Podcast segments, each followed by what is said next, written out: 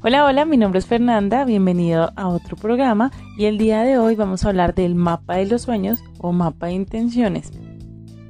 Puede que suene como algo muy elaborado, pero no es así, así que quédate conmigo y vamos a entrar en materia.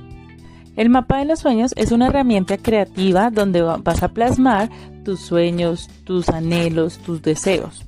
Hay que seguir ciertos pasos para que en este sentido el mapa nos ayude a tener una dirección. Normalmente este mapa se realiza finalizando el año. Yo siempre he creído que el cambio energético entre un año y el otro es bastante importante. Lo más relevante de esta tarea es que así sea la primera vez que lo hagas, es tener el control de la mente. ¿A qué me refiero con esto?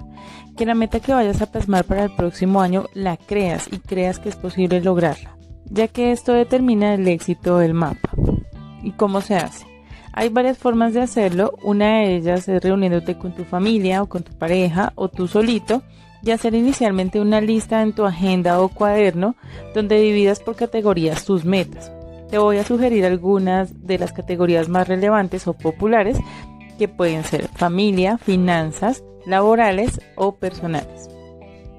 En las familiares pueden ser metas como tener, que tengas una familia unida, que con tu pareja siempre sean tolerantes, siempre haya amor, comprensión, si tienes hijos, entonces que les vayan muy bien en sus estudios, que se enfoquen, que sean el número uno de su clase.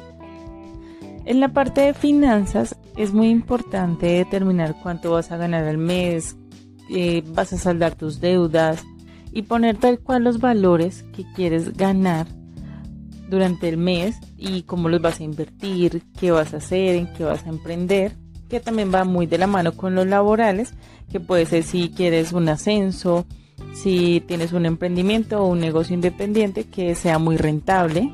En los personales puede ser tener la imagen que quieres, el cuerpo que quieres o aprender algún deporte o terminar tus estudios, maestría, especializaciones, eh, pues, mejorar el miedo a hablar en público, eh, no ser pesimista o no ser negativo, ese tipo de cosas. La clave de esta lista es poner todo como si ya lo tuvieras, ponerlo en afirmativo.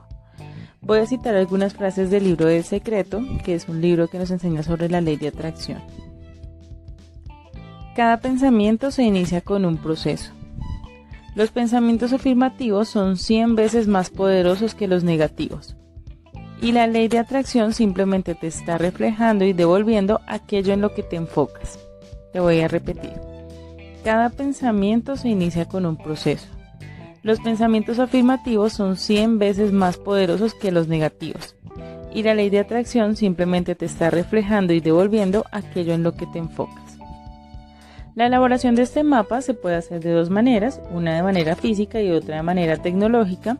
La forma física es que puedes tomar una cartulina o cartón o un tablero de corcho donde pegas recortes o imágenes impresas que representan lo que quieres lograr. Puede ser poniendo una foto tuya en el centro y el resto de las categorías alrededor. O si quieres poner como tal en físico la lista tal cual la hiciste por categorías. La forma tecnológica es por medio de aplicaciones o de algún programa como PowerPoint o Illustrator que te ayudan a armar este tipo de presentaciones. Lo importante es que este mapa lo veas todos los días, sea las imágenes o sea la lista, y que estés enfocado en lograr lo que quieres y que lo creas y que te veas siempre logrando esos objetivos. Bueno, muchísimas gracias por haber llegado hasta acá, por acompañarme en este maravilloso episodio y que te sea de gran ayuda para tus metas del 2021. Te envío un fuerte abrazo y te dejo con esta frase. Lo que pienses lo serás, lo que sientas lo atraerás, lo que imagines lo crearás. Chao, chao y hasta el próximo podcast.